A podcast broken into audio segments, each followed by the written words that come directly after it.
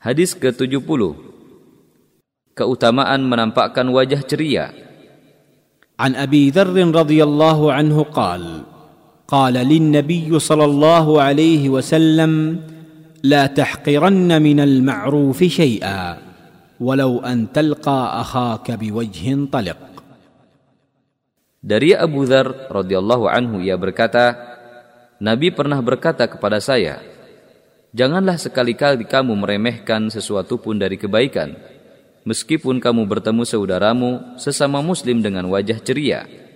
Hadis riwayat Muslim. Perawi hadis, lihat hadis nomor 10. Beberapa faedah hadis ini adalah Hadis ini menuntut seorang muslim untuk berlaku mempermudah, bersikap ceria dan lapang dada ketika bertemu saudaranya sesama muslim.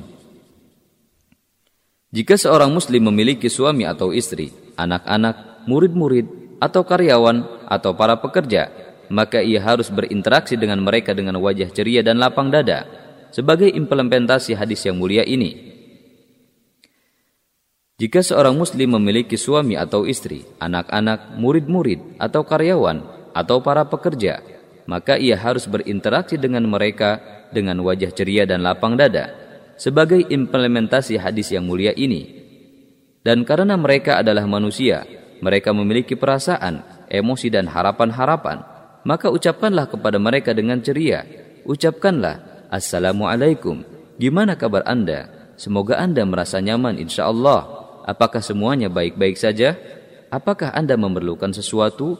Jika ia melakukan hal itu, maka ia telah membuat hatinya dipenuhi rasa senang, bahagia, dan cinta.